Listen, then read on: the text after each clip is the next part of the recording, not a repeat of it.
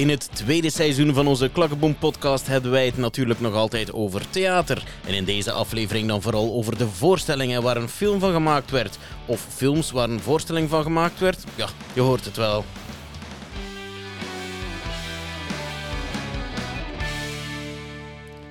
Hey, hallo iedereen. Ik ben Danny. En ik ben Kurt. En Kurt, het tweede seizoen is een feit. Wie had dat durven denken? Ja, ik. Oei. Ik dacht, hij is er even stil van geworden, maar, nee, maar het was gewoon een flauw mopje. Ik weet, als wij aan iets beginnen, Danny, dan doen we dat goed en dan gaan we ervoor. En ja.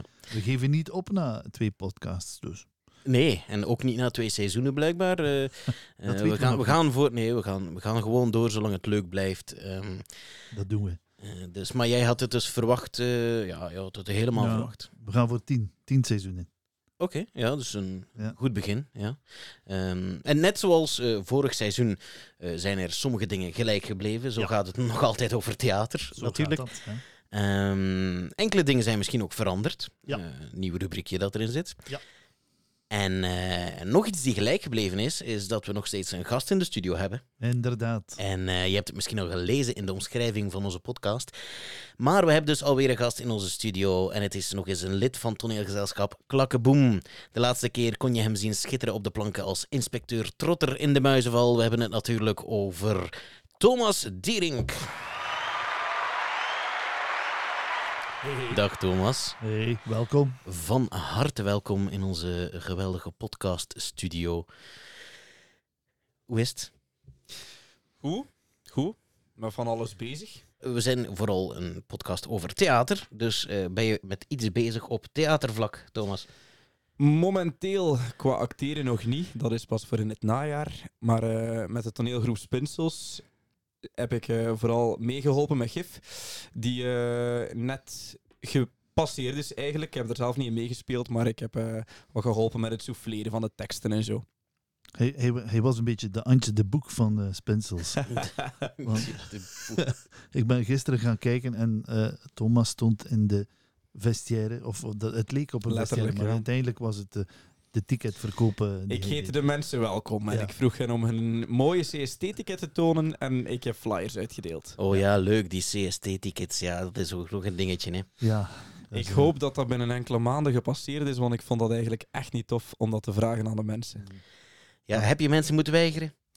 Nee, maar ik heb hen wel moeten helpen om het juiste ticket te tonen, want vele oudere mensen toonden hun eerste code. En dan moest de tweede of de derde zijn natuurlijk. Dus heel wat hulp was er nodig. Toch een rompslomp, hè, die ganse coronatoestanden. Maar het gaat de goede richting uit. Zeker weten. Vanaf we zitten alweer aan code oranje bijna. Code oranje, ja. Inderdaad. Hoera, hoera. En ook voor Klakkeboom is dat goed nieuws natuurlijk. Want zeker. Er staat alweer een productie op til. Kurt, zeg eens, hoe gaat het daarmee? Ja, Operatie Fresco gaat in première op 5 maart. Ze hebben de nodige problemen gehad, niet alleen met corona, maar ook met een van de acteurs die ziek uitgevallen is, een week dacht ik, of 1,5 week. Maar uiteindelijk zijn ze nu toch bijna klaar voor die première. Er zijn nu nog een kleine 3 weken, laten we zeggen. En dan gaan ze van start. De reclamecampagne is toegegeven wat laat op gang geschoten, maar... Ja. We zijn eraan begonnen, de reservaties staan open, dus we gaan ervoor. Maar goed, hun doorzettingsvermogen zal beloond worden. Ja. Hopelijk veel volk die komt kijken. Dus vanaf 5 maart tickets en info op klakkeboom.be. Ja. En gelukkig, eerlijk, ik ga daar nog geen iets over zeggen. Hè. Ja, gelukkig, zeg maar hoor. Gelukkig dat er groepen zijn zoals Klakkeboom die er blijven voor gaan. Want er zijn zoveel groepen die afgezegd hebben of die uitgesteld hebben. En dat vind ik zo jammer. Als er ook maar een klein kansje is om het te doen, moet je het doen, vind ik. Nu, maar ja, soms moet je wel eens doordenken. En soms houdt dat wel financiële risico's in ook natuurlijk. Als je een productie helemaal tot in de puntjes voorbereidt en je mag niet spelen, dan kan je wel met een financiële kater overschieten of zoiets. Dat kan, dat klopt. Maar de grote kosten komen meestal naar het einde van het productieproces. Dus je kan dan nog beslissen om het niet te laten doorgaan, hè? Maar nu, goed, natuurlijk hopen op veel volk nu. Zeker. Maar ik reken er ook op, omdat de mensen hebben toch wel een grote honger naar theater. dat voel je wel. Naar theater, naar cultuur, naar, zoals gisteren nog. Het woord knaldrang is een paar keer gevallen, dus dat is er wel. Ja. Goed, ja, ik ben alvast heel benieuwd naar wat die mannen en vrouwen weer op scène gaan brengen. Onder leiding van Beatrice, die dat gaat regisseren. Goed, dan gaan we over naar de scoops, want ook die rubriek is gebleven. Ja, inderdaad. Ik heb een hele leuke... ja, waar zitten de scoops nu weer? Ergens op mijn tablet. Een heel leuk artikel gevonden. Ja, ik heb het gezien, maar ik kon het niet openen. Lazarus... Ik stootte op een paywall. Oei, ja. Hatelijk, die paywalls. Ja, ik weet het. En dat is hatelijk. Dat vind ik zelf ook. Dat is teasen met een mooie titel en dan... Ah, maar als je het wil lezen, moet je betalen. Ja. Nee, kijk, ik heb daar ook een gloeiende hekel aan. Maar gelukkig ga jij ons nu vertellen wat er achter die paywall zat. Inderdaad. Dat is het theatergezelschap Lazarus. Ik weet niet of je dat kent. De bekendste acteurs daar zijn Koen de Grave en Gunther Lesage. Mm-hmm. Zij doen creëren jaarlijks een stuk in één dag. En dat heet de Orde van de Dag. Dus ze beginnen om 8 uur 's morgens. En dan beginnen ze na te denken, te brainstormen, schrijven ze. En uiteindelijk moeten ze om 8 uur of 7:45 een voorstelling spelen. Dus zij weten niet in de ochtend welke voorstelling dat zij gaan spelen? Nee. Crazy. Chapeau wel. Ja, en toen ik dat las, dacht ik... Zou dit iets zijn voor ons amateurs? Ja. Als we het niet proberen, gaan we het niet weten, maar... Nee, maar ik denk dat je dan een dag heel intensief moet samenwerken. Ja. En uiteindelijk toch iets... En blijkbaar is dat is natuurlijk de ene keer wel beter dan de andere keer. Dat kan ook niet anders, hè? Tuurlijk, ja. En hoeveel keer doen die dat? 1 keer. Nee, die doen dat jaarlijks. Jaarlijks 1 keer? Ja. De Orde van de Dag heet dat. Oké. Ja. Ja, dat zal wel niet gemakkelijk zijn. Ik kan me voorstellen dat je dan wel al wat ervaring moet hebben om daar iets deftigs mee van af te brengen. Ik bedoel, om daar iets deftigs van te maken. Ja, klopt. Maar daar heb je wel iedereen nodig. Daar werk je heel goed samen als groep. Je hebt eventueel kostumeers die daarbij zitten, de lichttechniekers. Ja, ook dat. Kijk, want als je dat beeld ziet, dat zien de mensen nu niet. Maar dat zie ik zelfs niet. Maar dat zal ik delen dan in de... Kijk ja. dit is een van de beelden die ze gecreëerd hebben in de laatste... Als u de afbeelding wilt zien, beste mensen, ga dan naar de Facebookpagina van de Klakboom Podcast. Ja. Dus de Facebookpagina heet ook gewoon facebook.com/klakboempodcast. Ja, klopt. Dus, ja, wauw, in 1 dag gewoon. Ja, in 1 dag. En ik vond dat eigenlijk wel een leuk idee. En deze keer ging het over The Voice, blijkbaar. Thomas kijkt bedenkelijk. Ja, ik kan me bijna niet voorstellen dat zij daar niks kwestie van enige voorbereiding of vooraf zouden gemaakt hebben. Blijkbaar niet. Zelfs geen idee of zo. Nee, man. Hier staat... die journalist hier... Maar ik ga dat nu niet allemaal voorlezen, maar die journalist hier... nee. Mark Koenen is dat. Mark Koenen, die ken je misschien. Die zat vroeger, dacht ik, bij Radio Donna. Geen idee. Ja, goed. Dat is een journalist. En die man heeft de hele dag meegevolgd met Lazarus. En ze zijn blijkbaar in de voormiddag zijn ze erop gekomen van... We gaan iets doen rond The Voice. En daar rond hebben ze iets uitgewerkt. Dat is chic wel. Ja, hè? Ja, bijzonder, op zijn minst. Zeker. Ja, je moet toch maar op het idee komen, hè? Ja. Beetje dat idee is. Ja, man, ik heb een goed gedacht. Wat dacht je? We brengen vanavond een voorstelling, maar we gaan er nu aan beginnen. Oké. Ja. Je moet het ook aandurven. Beetje open-minded zijn, ja. Je moet het ook aandurven. Goed. En dan koop je ook gewoon tickets voor iets... Ja, je weet dus niet op voorhand wat dat zal zijn. Hè. Je koopt dus tickets voor de Orde van de Dag. En dan zie je die avond een voorstelling. Jezus, cool. Ja. Goed. En dan heeft Open Doek een leuk initiatief gelanceerd. Mm-hmm. Zij hebben dus de ticketverkoop, omdat ze wat reclame willen maken voor ticketgang. Dus die mannen die eigenlijk... een online reservatiesysteem verkopen. Hebben ze gevraagd aan de leden van de toneelverenigingen om wat als filmpjes te maken over ticketverkoop. Ja. Heb ik zien passeren, ja, inderdaad. En ik moet zeggen, ik heb er een paar bekeken en daar zitten een paar hele leuke bij. Ja, ik ging er me eigenlijk ook aan wagen, maar door omstandigheden is het er niet van gekomen. Ik weet het. Ik wou het ook doen, maar het is niet gelukt. Ja. Maar er zat zo eentje tussen, dat heb ik toevallig deze morgen nog gezien. Wat als ticketverkoop illegaal zou zijn? Dan zit je daar in een of andere loesje bar. Super. Zit daar iemand tickets te verkopen en niemand mag het weten. Het is ondertaan. Dat is echt goed gedaan ook. Ja. En er zitten zo'n paar leuke dingen in. Ja. Super. En je kan er nu op stemmen trouwens nog altijd. Aha. Ja. Oké, op de site van Open Doek dan? Of? Ja, op de site van Open Doek. opendoek.be/watals. Ja, oké. Nou, hoeveel filmpjes hebben zij daar al van gemaakt ondertussen? Een 25-tal. Oh, okay. Het zijn verschillende mensen, verschillende verenigingen die wat gemaakt hebben. Ik ben ook wel benieuwd. Straks kijken daar ook eens naar. Ja, Kurt. Ja. Van een bestaande rubriek naar een nieuwe rubriek eigenlijk. Hè? Ja, inderdaad. Een nieuw idee. Dus uiteraard nog zonder jingle. Ja. Maar er wordt aan gewerkt, hè? Er wordt heel zwaar aan gewerkt door een vriend. We hebben professionele hulp ingeroepen. Hm? Ja, inderdaad. Voor dus binnenkort wordt onze podcast opgeluisterd door professionele jingles. Maar later meer daarover. Je zal het wel horen. Dus als de podcast plots een beetje anders klinkt, dan weet je hoe het komt. Hè. Maar ons nieuwe rubriekje, Kurt. Ja, de affiche. Ja, inderdaad. Leg uit. Ja, het idee is dat wij een affiche halen uit amateurtoneel in Vlaanderen. Mm-hmm. Hè? En dat we die affiche bespreken in de podcast. Vind ik een geweldig idee. Ja, dus het is een probeersel, maar het lijkt me wel leuk. Ondertussen maken we wat... Ja, vind ik een geweldig idee, want ik vind de affiches...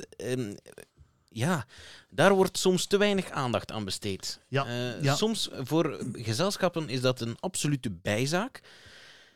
Maar het is wel heel belangrijk, want zo lok je wel je publiek naar je zaal. Of nieuwe mensen naar je zaal. Want vaste kijkers, vast publiek komt daar wel op af. Maar als je nieuwe mensen wilt, dan heb je een goede affiche nodig. Iets dat aanspreekt. Ja. Maar natuurlijk heeft niet ieder gezelschap een grafisch ontwerper in huis. Nee, inderdaad. Mm-hmm. Ja. Dat is inderdaad ook iets, maar... goed, ja. Maar ik heb er vandaag een uitgekozen die mij om de een of andere reden wel aansprak. Ja. Misschien even kort schetsen, Kurt, waarover dat het gaat? Ja, je ziet dus op het eerste gezicht lijkt het een hysterische dame, getekend. Dus het is een cartoon. In het paars gekleed. Haar tanden springen bijna uit haar mond. En ze wordt omringd door vraagtekens terwijl ze zichzelf de haren uitdrukt. Ja, voilà. Is een heel mooie omschrijving. Nogmaals, als je de afbeelding, de affiche wilt zien, deze is te zien op onze... Of zal te zien zijn. Op het moment dat de podcast verschijnt, zal hij te zien zijn. Vandaag nog op onze Facebookpagina. Klopt, ja. Goed. Dus heel felle kleuren zie ik. Ja. Het is dus de affiche van Toneelkring Ware Vreugde. Uit van Waardamme. Oké. Ja. De titel van het stuk is Keuzestress. Ja. Ja, ik vind het eigenlijk... Ja, het valt wel op, hè? Ja, en dat is uiteindelijk de bedoeling van een affiche. Ja. Wacht, maar mijn vraag misschien eerst is de mening van onze gast. Ja, gast, zeg eens je mening. Thomas, als jij dit ziet, wat zeg je? Kom aan, inbreng. Als ik daarnaar kijk, ik geef zelf les in het 6e leerjaar en de poster, de affiche, doet mij heel hard denken aan een afbeelding uit mijn taalhandboek. Ach zo? Keihard eigenlijk, vanwege het cartooneske gehalte. Ja, wel leuk. Het doet mij eigenlijk ook heel hard denken aan iemand die ik ken. Kennen wij ze ook? Jullie kennen ze zeker. Ja, ik dacht het wel, ja. Ja, ik had ook zoiets. Ja, we noemen geen namen, maar... nee... Het is wel toepasselijk natuurlijk, hè? En het valt op. Dus voor mij vind ik het al zeker en vast geslaagd. Ja. Er valt wat te zeggen over de keuze van kleuren en lettertypes en zo. Ja, misschien wel. Ja, maar op zich vind ik het ook wel goed gedaan. Ja. Ja, want je hebt heel veel theatergezelschappen die een vaste stijl hanteren en voor het minimalistische gaan. Maar ja, ik denk in deze tijden moet je toch een beetje opvallen. Ja, graag. En als je minimalistisch zonder afbeeldingen of zo werkt, ja, dan maak je misschien beter geen affiches. Maar enfin, dat is mijn mening, hè. Ja. Natuurlijk, je kunt je meteen ook de vraag stellen, affiches, hebben we dat nog nodig?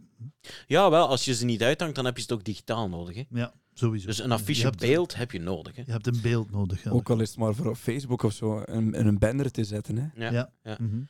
Je hebt, dat is, ik vind dat heel belangrijk, maar dat is nu gewoon omdat dat in mijn interesseveld ligt. Ik maak ook de affiches veelal voor Klakkeboom. Klopt. Dus ik vind dat heel belangrijk. Maar ik vind wel dat ze hier er goed van afgebracht hebben. Ja. Ik vind het... Als ik snel kijk, denk ik dat ook alle informatie erop staat. Alles wat je nodig hebt, staat erop. Ja. De website, vanaf wanneer tickets te koop. Het zou een perfect voorbeeld kunnen zijn in mijn taalles, om aan mijn kinderen te vragen van wat kun je allemaal zien en wat vinden daarop. Is alles duidelijk? Ja, stuur hem maar een keer door, Kurt. Oké, doe ik meteen. Ja. Voilà, kijk, hoe zeggen ze dat? Een schoolvoorbeeld? Of ja, toch in die richting. Ben je dat nu al aan het doorsturen, Kurt? Het is al doorgestuurd. Voilà, bij deze... Maar jongens, toch. Multitask, ik kan die man. Goed. Tot zover misschien de affiche. Ja, klopt. Wat ook gebleven is wat heeft Kurt gezien? Want die man blijft maar toneelstukken bekijken. Ja, het is wel heel mager. Wat heel mager? Ik zie er hier toch weer al 3 op staan. Ja, natuurlijk. Het is wel een maand geleden, hè, Kurt? Ja, het is, in een maand tijd 3 stukken, dat is niet van jouw gewoonte. Er stond nog 1 gepland, maar er is 1 van de acteurs uitgevallen door corona. En die daar ga ik nu volgende week dinsdag heen, denk ik. Ja, in de Schouwburg in Kortrijk. Ja. Uh-huh. Dus... Ja, maar ik dacht, aangezien we het in deze podcast toch hebben over film en theater, heb ik eigenlijk 2 films erin gestoken die gebaseerd zijn op theaterstukken. Ah, zo doe je dat, ja. Zo heb ik dat nu gedaan. Ik dacht al, die tweede, dacht ik al van... Waar heeft hij dat gezien? Ja, waar heeft hij dat gezien? En toen dacht ik aan de bioscoop en die film, dat is er eentje van Spielberg, dacht ik. Ja. West Side Story staat ook op mijn lijstje. En die moet ik ook zeker zien. Maar ik geef volledig het woord aan jou, Kurt. Ja, wel, ik moet zeggen, West Side Story, ik had dat ooit gezien vroeger, als kind. Mm-hmm. Die oude film. En ik herinnerde mij daar niet zo heel veel van. Was ik dan al geboren? Nee, zeker niet. Ja, oké. In de jaren 60? Nee, zeker niet. Ja, denk ik. In de jaren 60, ja. Ik dacht al zoiets, ja. Met de jammerlijk vroeg gestorven Natalie Wood in de hoofdrol was dat toen. In de nieuwe versie speelt Ansel Elgort de hoofdrol. Dat is de man van The Fault in Our Stars en Baby Driver. En ik vond het een hele knappe film. Maar Spielberg heeft er toch zijn eigen draai aan gegeven. Heeft het wat gewelddadiger gemaakt dan het origineel. Heeft een aantal scènes omgewisseld. Een aantal scènes voor andere bepaalde songs die op een andere plaats in de film voorkomen. Nu, uiteindelijk blijft het verhaal hetzelfde. En dat verhaal blijft het verhaal van Romeo en Juliet. Hè. Maar heel mooi gedaan. Heel goed gedaan ook. Een paar fantastische acteurs. De 2 Colombianen zijn het, hè, dacht ik. Nee, Puerto Ricanen, ja. Just. De Sharks. Hè. Je hebt de Jets. Oh ja, dat is lang geleden, hoor. De Jets en de Sharks. Nee, goed gedaan. Heel mooie film. West Side Story, dat is 1 van de eerste stukken die Johan en ik hebben gecapteerd. Gefilmd eigenlijk. Ik weet zelfs niet meer welk gezelschap het was, maar het was echt 1 van onze eerste stukken dat we gefilmd hebben met 3 camera's. Dus Johan 1 camera, ik een camera en dan een vaste camera achteraan in de zaal. En ik weet nog heel goed, op een bepaald moment wordt er een schot gelost. Ja. En Wij hebben het beeld van de vaste camera moeten gebruiken, want alle twee onze camera's schoten omhoog. Dat was... Ik zal dat nooit vergeten. Dat, ja, goed. Ja. Maar die komt volgende week trouwens op Disney Plus uit. Westside. Oh nee, niet volgende week. Binnen 3 weken. Oh, ja, ik dacht, week van maart. Ja, oh, ik dacht volgende week, dat is wel vroeg. Hè? Ik heb hem in de bioscoop gezien, maar ik moet hem eigenlijk nog een keer opnieuw zien, want ik heb de grote fout gemaakt om die film te gaan kijken om 8 uur. En om 8 uur val ik eigenlijk altijd in slaap. Dus, en, okay. Maar vond je hem goed? Levensles voor mij. Vond je hem goed? Wat ik gezien heb, ja, was wel goed. Hele mooie cinematografie. De liedjes zelf vond ik wat ouderwets, maar dat is ook normaal, aangezien dat al een heel oud stuk is. Het was niet mijn favoriete film of zo, maar ja, een keer leuk om gezien te hebben wel. Ja. Het hoogtepunt, en ben blij dat ik dat wel gezien heb, want ik deed al net mijn ogen open, was America. Met Ariana DeBose, die heel veel awards gekregen heeft. Of en die genomineerd is voor een Oscar ook. Onder andere, ja. Maar ik vond mijn hoogtepunt is toch... de laatste keer dat ze zingen van Night, hoe heet dat nu weer? Tonight. Tonight, ja. Als de twee groepen vertrekken om te gaan vechten, en tussendoor zie je ook Maria en, hoe heet die nu weer? Maria en... Tony, zij bereiden zich voor om de avond van hun leven te hebben, terwijl de twee... Dat vind ik een fantastische scène. Weet ik herinner me dat niet meer. Misschien ben ik dan even terug ingedommeld. Was dat naar het einde? Dat is naar het einde toe. Hè. Dat is vlak voor de Rumble, hè. Vlak voor het gevecht. Dat heb ik gezien, ja. Het is daar vlak voor. Oké. Ja. In het vervolg boek ik films van 11 uur. Maar ik heb wel iets met die songs. Beter. Ik heb echt wel iets met die liedjes. Dat is een soort nostalgie, denk ik. Ja, wij waren nog niet geboren, hè, Danny? Nee, ik weet het. Ja, zo weer iets voor oude mannen, zeg. Een heel groot nostalgisch gevoel kunnen wij daar niet bij krijgen, denk ik. Kurt, je werkt het zelf in de hand. Ook die rubriek blijft dit jaar. Dus, ja, zeker. Kurt is oud. En het verbetert er ook niet op, natuurlijk. Helaas. Nee. Goed, en dan heb ik nog iets, vond ik persoonlijk heel indrukwekkend gezien. En dat was The Tragedy of Macbeth. Ja. Heb jij dat gezien? Nee, ik wil heel graag gaan kijken eigenlijk. Hij zei al gaan kijken? Nee, ik heb het gezien op Apple TV. Oké. Nee, ik moet die nog zien. Maar dat is fantastisch. Dat is... Apple TV heb ik ook. Ja. Dat zijn dus de versen van Shakespeare. Dus het is het klassieke verhaal, het vervloekte Macbeth. Hè, want, de letterlijke versen zeker ook in de film? De letterlijke versen, ja. En met Denzel Washington en Frances McDormand. Maar het is ongelooflijk hoe die man, Washington, erin slaagt om die versen zo natuurlijk te laten klinken. Dat is ongezien. En ook van cinematografie is het... Zwart-wit. Fantastisch. Het is bijna film noir. Het heeft zoiets Nosferatu-achtig. Dus, ja, het is bij momenten ook echt... Voelt het echt griezelig aan. Want het is ook een griezelig verhaal. Hè. Het is ook geen mooi verhaal uiteindelijk. Maar... Ik ken het verhaal van Macbeth niet. Ik heb enkel de trailer gezien en Frances McDormand en ik was verkocht. Is this a dagger I see before me? Dat is een klassieker. Heet dat. Hele mooie film, heel mooi gedaan. Cinematografisch, Danny. Moet je zeker eens kijken. Ja, jongen. Ja, moet je na zeker de filmpjes kijken, van Wat Als kun je vanavond kijken naar The Tragedy of Macbeth. En Denzel Washington is grandioos in de hoofdrol. Echt waar. Staat bij deze op mijn lijstje, Kurt. Ja. Maar dan heb je ook nog een toneelstuk gezien. Dan heb ik gelukkig heb ik nog een toneelstukje gezien. Ja. Gisteravond Gif van Spensels, waar ik ook Thomas gezien heb trouwens. In de vestiaire. Antje de Boek 2. En, maar ik had dat stuk al gezien. Ja, ik had dat stuk gezien in Ardooien 3 jaar geleden ondertussen. Ja, zoiets. Ja, klopt. Ja. Mm-hmm. Mooi stuk. Hè? Ja, het is mooie teksten, aandoenlijk verhaal. 2 mensen die meespeelden die ik wel graag zie en graag heb. Dus, en het was ook een gezellige avond achteraf. Dus dat was een mooie theateravond. Ja. Voilà. En meer moet dat niet zijn? Nee, zeker niet. Maar als we dan even tot de orde van de dag komen. Film, theater, film. Veel stukken die verfilmd zijn. Veel films die naar een toneelstuk omgezet zijn. Het kan zo'n beetje allemaal. Heb jij favorietjes, Kurt? Ja, ik heb een aantal favorieten. Hè. Maar ik heb nu heel recent natuurlijk Lokken gezien. Mm-hmm. Lokken, waar ze er perfect in geslaagd zijn om die film te vertalen naar theater.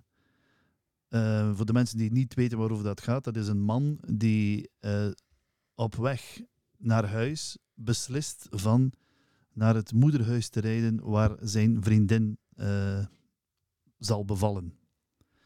En de hele weg ernaartoe zie je hem bellen met zijn collega's, met zijn vrouw, met zijn kinderen, om uit te leggen wat hij aan het doen is en om ook ondertussen ook nog iets voor zijn job te regelen, beton die moet gestort worden en zo. En dat hebben ze dus vertaald. Compagnie Cecilia heeft dat met twee fantastische acteurs, Koen de Graven en Tom Vermeer. Wordt dat nog hernomen? Want ik weet dat hernomen. Corona... Dat wordt hernomen, ja. Okay. Ik heb daar onlangs iets over gelezen. Ja, het is echt goed. Dus wat hebben ze gedaan? Ze hebben eigenlijk En aan het begin van de voorstelling tossen ze. En dan weet je wie Lokken speelt. Dan speelt ofwel Koen de Graven ofwel Tom Vermeer Lokken. En hij zit met zijn rug naar het publiek. Heeft geen stuur, maar zo een staander vast. Waardoor en hij wordt gefilmd. En je ziet dus constant zijn gezicht op beeld. En het lijkt alsof hij aan het rijden is. En ondertussen speelt de andere al die figuren waar hij naartoe belt. En er speelt live rockmuziek op de achter. Dat is echt een prachtige voorstelling. Nice. Dus het kan echt wel. Een film naar theater vertalen. Ja. En het... Beter zal ik niet zeggen, want Lokken is op zich ook een hele goede film. Maar het was echt goed gedaan. Zeker. Dus Lokken is misschien wel een van mijn favorieten, ja. Uh-huh. Natuurlijk ook One Flew Over the Cuckoo's Nest. Hè. Dat blijft ook natuurlijk een tijdloze favoriet van me. Ja. Heb je zelf nog gespeeld ook, hè? Heb ik zelf ooit proberen te spelen, ja. Proberen te spelen. Ja, klopt. Jij, Thomas? Heb jij... films, theater... Goh, ik denk nog niet dat ik een theaterstuk gezien heb die gebaseerd is op een film. Maar ik heb wel twee films gezien die gebaseerd zijn op toneelstukken. Meerdere natuurlijk, maar als er dan twee uitspringen, dan zijn dat Carnage. Ah. Gebaseerd op het toneelstuk God of Carnage. Ja. Een film uit 2011, denk ik, met Jodie Foster en Kate Winslet en Christoph Waltz. En John C. Reilly. Inderdaad. Die komt later nog terug in de podcast. Okay. Ook voor de mensen die niet weten waarover dat gaat. Dat gaat over ouders die samenkomen in een woonkamer. Omdat hun twee kinderen in een gevecht zijn verwikkeld met elkaar. En die proberen dat wel uit te praten, hè, dacht ik. Ja. Die proberen zeer grappig. En dat is eigenlijk ooit een keer een droom om dat ooit een keer te spelen. Maar ik denk dat hij dat gezegd heeft, dat dat niet meer door amateurgezelschappen mag gespeeld worden. Dat klopt, maar ondertussen zijn de stukken van Jasmina Reza terug vrijgegeven. Alright. Ook voor amateurs. Ja. De max. Dus misschien komt dat er nog een keer van. Okay. Ik heb dat al 2 keer gezien trouwens, als theater. Met Maaike Kafmeijer, kan dat? 1 keer met Maaike Kafmeijer, Tom Ternest, Lien de Graven en Matthias Sercu van het Eenzame Westen. En 1 keer van het Integent, met Ann Miller, Frank Fokketijn. Ja. Els Dottermans en die kaalkop, hoe heet hij nu? Oscar Van Rompuy. Ja. Ah, leuk. Dat wil ik zeker een keer zien. Ja. En als ik dan nog eentje mag benoemen, zou ik gaan voor Doubt.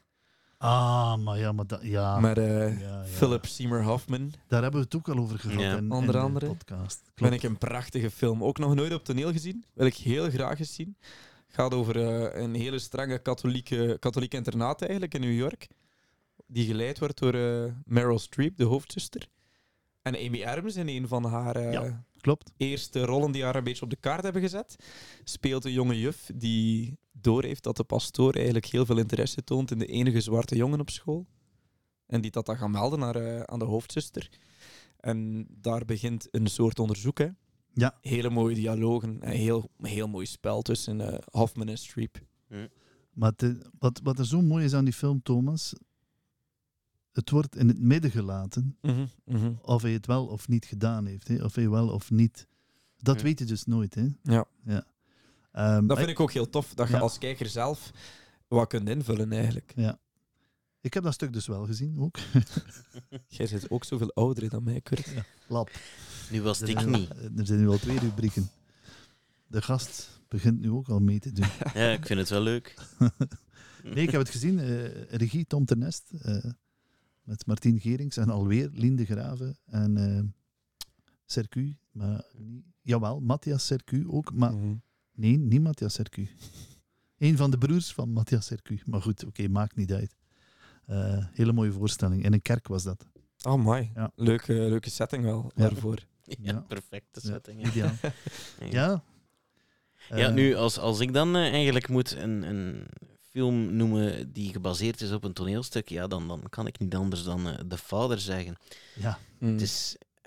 Het is toch een van de... Ja, prachtige film. Ja. Een van de mooiste films die ik ooit al gezien heb, tout court. Of het nu gebaseerd is op een toneelstuk of niet. Het is een schitterende film met Anthony Hopkins. Man. Hopkins is zo... Wat was dat?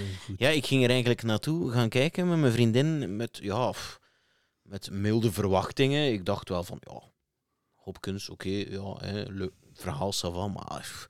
Ik heb nog even moeten blijven zitten als het gedaan was. Even laten bezinken. Een schitterende film. Ja, hele mooie film. Machtig. Dat einde heeft mij echt tot tranen toe geroerd. Ja. Zijn spel van Hopkins op dat einde. Wow. Absoluut. Blijten. En ik denk dat die film, als je op voorhand die film een keer opzoekt, dat je dat eigenlijk gewoon niet mocht doen, dat je gewoon die film moet bekijken zonder enige voorkennis. Inderdaad. Dat je dan nog meer... Want ik heb het toneelstuk gezien en ik wist wel waarover dat ging en waar dat naartoe ging, maar als je er niks van weet, dat waarschijnlijk zo'n effect, nog een groter effect op u heeft. Mm-hmm. Ja. En zeker ook, ik zit in de sector, ik werk al 11 jaar bij dementerende bejaarden en zo herkenbaar en zo geweldig gespeeld. En... Ik zit hier net te zeggen, Danny, dat de mensen niets mogen weten. Ja, het is... Enfin, zelfs als je dat weet... Mm-hmm. Ja... Dus, maar dit is ook misschien wel een voorbeeld van een film die nog beter is dan het stuk. Mm-hmm. Ja, daarin haak ik mee. Omdat ze in die film... En dat is een groot verschil tussen film en theater. In film kun je echt de aandacht van je kijker gaan sturen. Op theater niet. Dan zie je altijd het complete plaatje. Wow. En in De Vader hebben ze dat zo goed opgelost. Daar kan je effectief een deur binnengaan en ergens anders binnenkomen. Dat is wel en dat waar. Dat kan je op theater nooit. Nee. Dat kan je niet. Nee, dat is waar. Of je moet al heel veel geld hebben. En dat is waar. En een rijdende tribune. Maar ja, man. Pas op, Kurt. Ja. Theater kan je natuurlijk wel sturen, hè, Kurt. Dat weet je ook wel. Ja, natuurlijk. Maar niet in de mate van... Maar ik heb nog een voorbeeld. Ik had het al over één vlog over het koekoeksnest. Ja. Hè? Dat is met zo'n grote cast. Mm-hmm.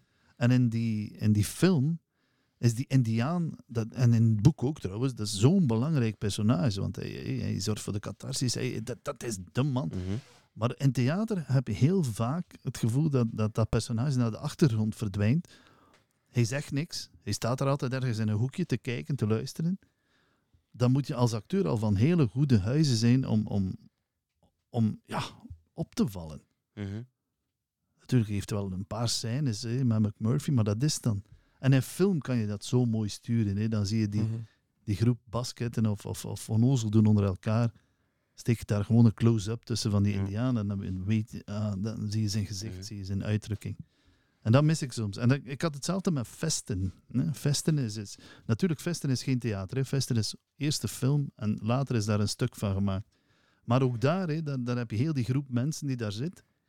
En in de film gaan ze dan echt gaan focussen op een dialoog tussen twee mensen. En dat doen ze daar ook, maar ondertussen zijn er op de achtergrond aan dansen en aan tonnozel doen, waardoor die aandacht eigenlijk afgeleid wordt van waar het in essentie over gaat. Mm-hmm.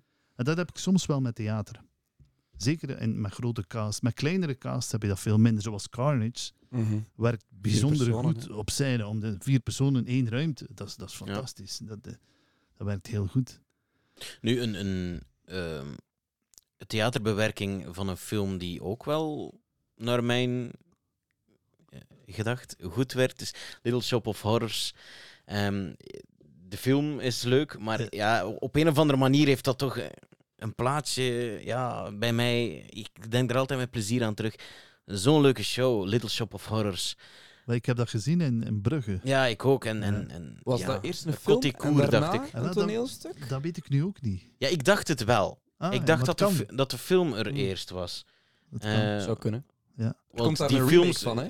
Die films zijn... Ja, er zijn er al heel oude films. Jij weet dat misschien, Kurt. Er zijn er al heel oude films van. Misschien van jouw jaren. Ja, maar natuurlijk de laatste versie van Little Shop of Horrors is meest gekend. Ja.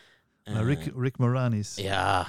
Maar dat is ook al een oude film, hè? Ja, dat is ook. En hij wordt blijkbaar... Ja, maar Chris Evans onder andere. Oei. Wat volgens de scoops. Komt er een remake? Ja, nog? Heb ik gelezen. Oei. Ah, maar Chris Evans. Oei ja. En het laatste dat ik ervan gelezen heb, was dat Lady Gaga ook een rol ging hebben in die film. De plant. Geen enkel idee. Ja, goed. Ik stel voor, Kurt, dat we doorgaan naar de snelle vragenronde. Want ja, dat hebben we nog niet gedaan. Ken jij de snelle vragenronde, Thomas? Ja, en ik heb ook gehoord dat Griet de meeste antwoorden... Oei, hebben we daar een lijstje van? Ik heb dat gehoord op de nieuwjaarspodcast, dat zij de meeste antwoorden heeft kunnen... Ja, dat zou wel eens goed kunnen. Ja, het zou kunnen, maar er was nog iemand... Zij woont natuurlijk ook samen met de co-host. Dus de competitiviteit ermee komt naar boven nu. Misschien kende zij wel al, had zij een beetje voorkennis. Goed, één voorwaarde, je mag niet naar mijn scherm kijken, want daar staan al de vragen op. Alright. En als je klaar bent, dan beginnen wij er nu aan. Spannend. Drama of comedie? Drama. Trotter of Hennessy? Trotter. Zingen of dansen? Zingen. Favoriete klakkeboomstuk? Welkom in de familie. Nicole Kidman of Angelina Jolie? Kidman. De goede of de slechte? De slechte. Je favoriete stuk ooit? Een klein leven, denk ik, ja. Oei. Ja. Goed, ja? Ja, net te laat voor de volgende vraag. Je favoriete superheld, ja. Spider-Man. Oké, geweldig. Blij dat we dat weten. Moet die nog gemaakt worden, mijn favoriete superheld. Maar jongen, daar is hij terug. Oh, ja, maar goed, als jij je vast rubriekje hebt, mag ik ook mijn vast rubriekje hebben. Ho, de zingen, de zagen. Gewoon superhelden. Ja. Voor alle duidelijkheid ben ik ook helemaal niet aan superhelden. Maar Spider-Man goed, is, dat debat zullen we nu niet openen. Doen we niet. Oh, jongens, toch. Ik moet altijd die superheldenfilms verdedigen. Ik vind dat ook geen... nee, kom, we zwijgen erover. Toneel, theater. Schrijver en monoloog. Jongens, toch. Maar ja, kom, alsjeblieft, zeg. Wij kunnen misschien een keer een anti-Marvel-podcast beginnen, Kurt. Ja, doe dat. Die zal heel veel luisteraars hebben. Oké. Maar ik niet. Goed. Nee, een leuke vraag die wij... Even terug tot de essentie, als het mag. Hey, Kurt? Ja, nee, maar dat mag. Heel even mag dat. Want als ik er niet zou zijn, die podcast... dat zou hier wat zijn, hoor, zeg. Nee, het is niet waar. Even terug tot de essentie. Een leuke vraag die wij ook altijd graag stellen aan onze gast is... wat heeft er jou toegebracht? Welke film of toneelstuk of iets anders heeft er jou toegebracht om zelf toneel te spelen, theater te spelen? Ik heb geen broers en geen zussen, dus als enig kind moest ik mij bezighouden met mijn fantasie. En heb ik heel veel films nagespeeld. Ik heb zo nog een fotootje ergens liggen dat ik de openingsscène van, geloof het of niet, The Sound of Music naspeelde. Half in mijn blote, maar een vergiet op mijn hoofd dat dan als hoed van Maria diende. Dus dat zat er al in van vroeger. Maar daar niks mee gedaan eigenlijk. En in 2017, denk ik, dat... Klakkeboom Biloxi Blues opvoerde. En een goede vriend van mij die mij dan gevraagd heeft om in te springen voor iemand die niet meer kon meespelen. En sindsdien heb ik de dikke chance gehad gewoon dat ik elk jaar al iets mocht doen op toneel. Ja. En in de vestiaire. Maar het heeft ook met toneel te maken natuurlijk. Hè? Ja. Dat is oorspronkelijk. Ik had dat ook gevraagd aan Stijn trouwens. Voor die rol. Ik dacht voor de vestiaire. Nee, oké. Dus ja, maar het is niet dat je... voor 2017 gedacht had van ik wil theater spelen of ik wil... Nee, helemaal niet eigenlijk. Ik was er ook totaal niet mee bezig met theater. Helemaal niet. In 2016 heb ik tickets gekregen om naar een musical te gaan van een goede vriend van mij.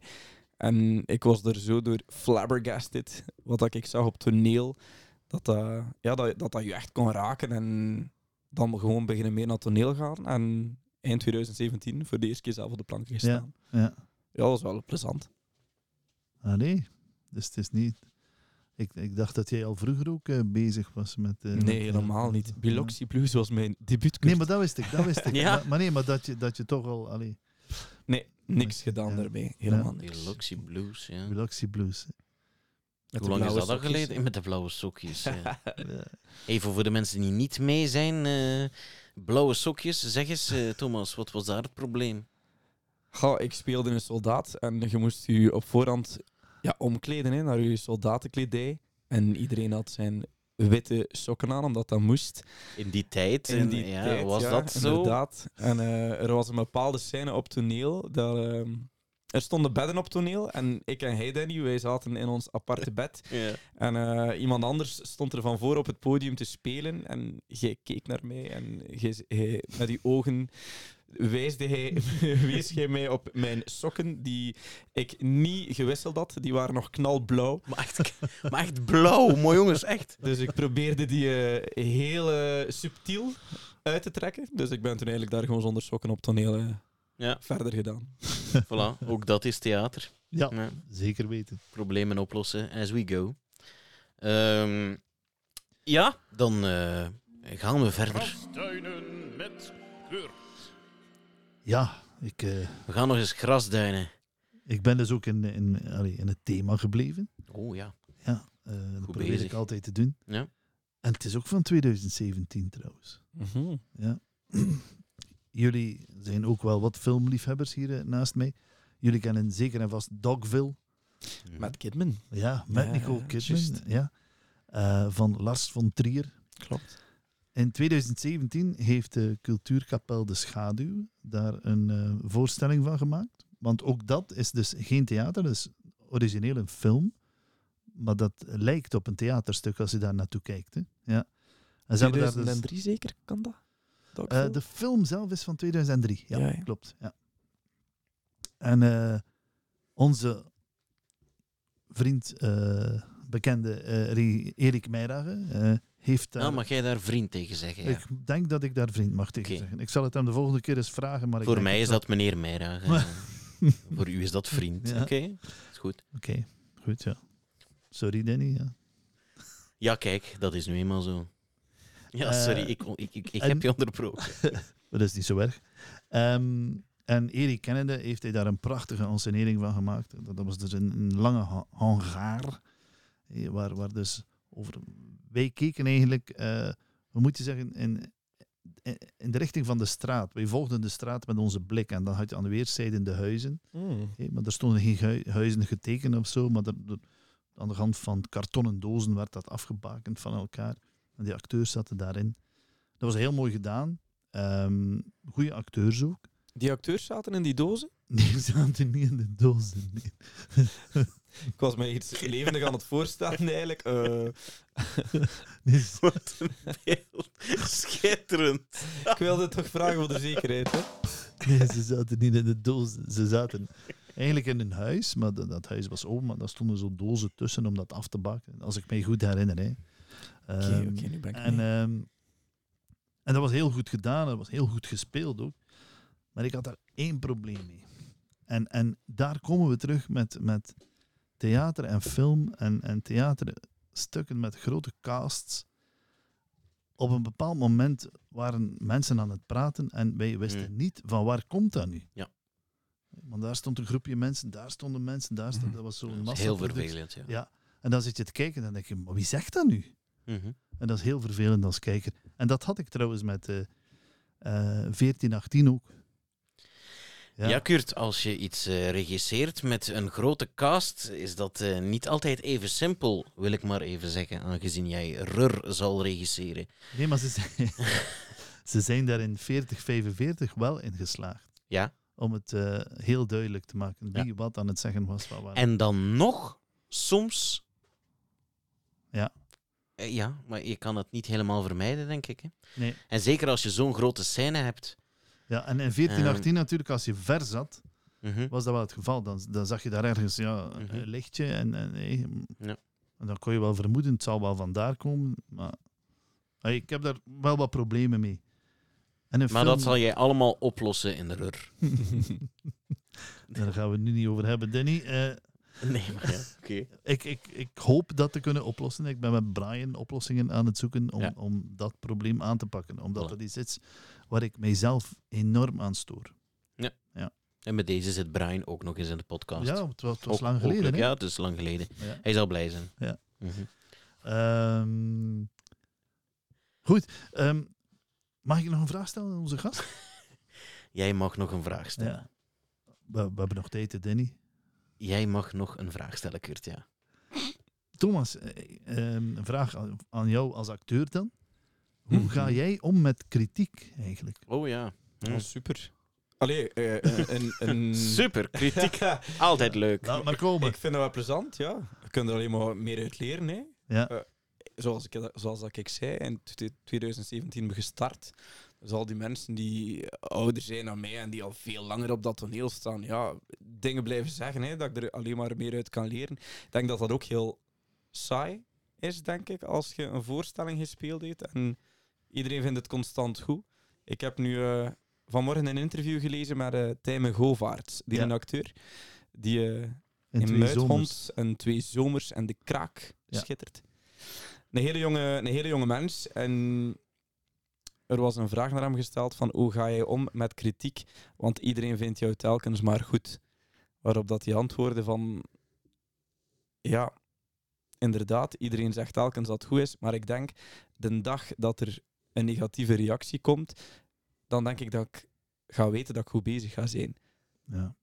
Een quote blijkbaar van Mathieu Terrein uit Bazaar... Dus ja, kom maar op in met die kritiek. Tuurlijk, helemaal niet erg. Wel, dit gezegd zijnde, Thomas. Nee, het is niet waar. Nee, maar ik vind dat dus ook, hè. Ik vind dat ook. Ik vind het ook heel belangrijk dat mensen zeggen wat ze er echt van vinden. En als iets niet goed is, dan moeten ze dat zeggen. Ja. Ik vind dat dat ook de meest interessante discussies zijn. Tuurlijk. En dat kan gaan over het stuk, dat kan gaan over u als acteur. Ja, dat maakt mij allemaal niet uit. Ik denk dat het vrij saai moest zijn. Gewoon als iedereen zegt, schitterend. Allee, ik ga niet zeveren, nee. Iedereen vindt dat wel de maxi als je achter het theater bij het publiek komt en dat ze zeggen, oh, hoe speelt, of goede voorstelling, dat doet wel deugd. Maar dat is even interessant als er iemand zegt van, goh, ik ging dat misschien anders gedaan hebben, of je kunt daarop nog werken, of je kunt daarop nog werken. En dan is, denk ik, voor u als acteur het ding om daarmee aan de slag te gaan. Hè. Ja. Mm-hmm. Maar ik denk dat die Hollywoodsterren ook wel vaak met kritiek af te rekenen hebben. Tuurlijk wel, ja. En dat zal niet altijd makkelijk zijn. Maar dat is niet te vergelijken met de kritiek die wij ontvangen, denk ik. Goed, dit gezegd zijnde... Misschien is dat daarom dat ik niet mee mocht doen en gif en dat ze mij in de vestiaire gezet hebben. Maar bon, ik vond het ook plezant. Ja. Fijn. Goed, Hebben wij nog iets? Wacht hoor, ik ben even aan het lezen. Maar ik heb nog een klein weetje. Ah, je hebt nog een weetje, Kurt. Kom maar op met je weetje. Ik had gewoon een weetje en ik dacht, ja, ik zal het er maar tussen gooien. Ja, gooi het er maar tussen, joh.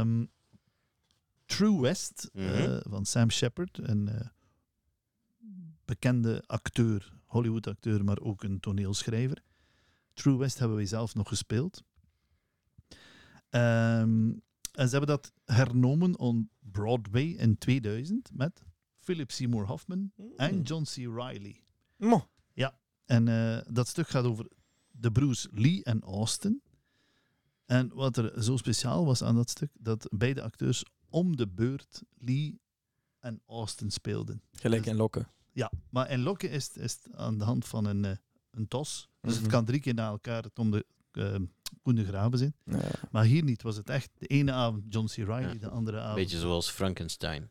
Daar was het ook met de Benedict Cumberbatch en... Ja, die van Trainspotting, hè? Ja. Het was ook Elkom Beurt, dacht ik, hè? Ja, inderdaad. Ja, goed.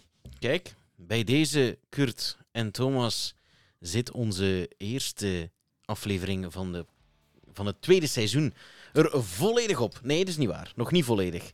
Want ook in het tweede seizoen behouden we de dialoogjes na de outro. Jullie zijn alvast bedankt voor het luisteren. Thomas, jij bent alvast bedankt om te komen. En ja, Kurt, jij ook. Dank u wel dat je er was. Dag. En jullie horen ons binnen enkele weken terug. Bye. Bye.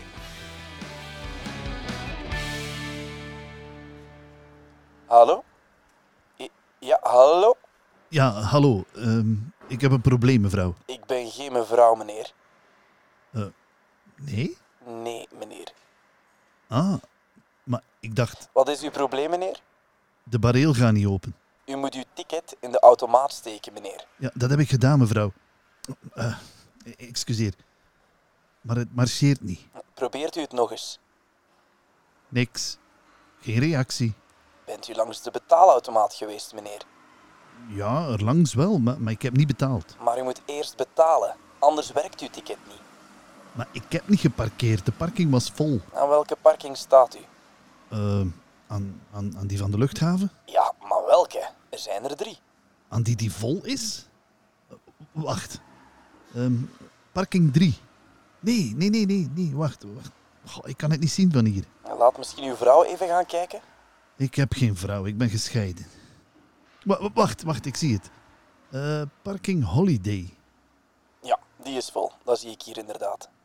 Inderdaad, en daarom wil ik hier af. En naar een andere parking. Ik heb een oplossing voor u, meneer. Als u achteruit rijdt... Mevrouw, dat kan ik niet. Kunt u niet achteruit rijden? Jawel, mevrouw, maar er staan al zeker 5 auto's achter mij. Ik kan niet achteruit en niet vooruit. Er zijn toch nog 3 uitgangen? Kunnen die andere auto's dan geen andere uitrit nemen?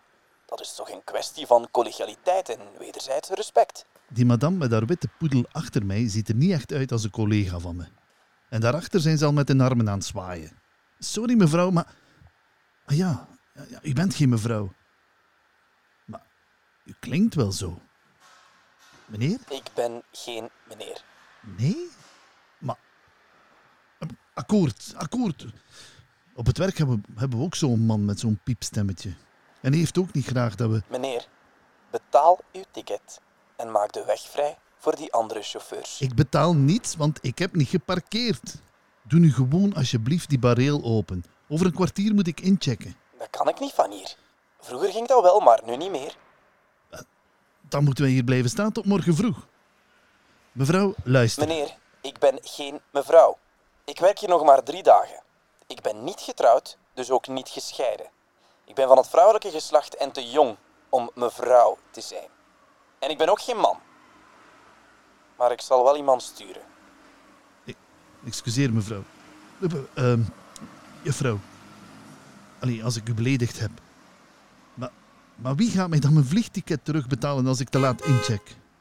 Ze beginnen hier achter mij al te klaksoneren. Mensen, alsjeblieft, ik kan er ook niet aan doen. Ik wil ook graag op reis. Ah, daar. De bareel. Dank u wel. Zie je wel dat de vent is?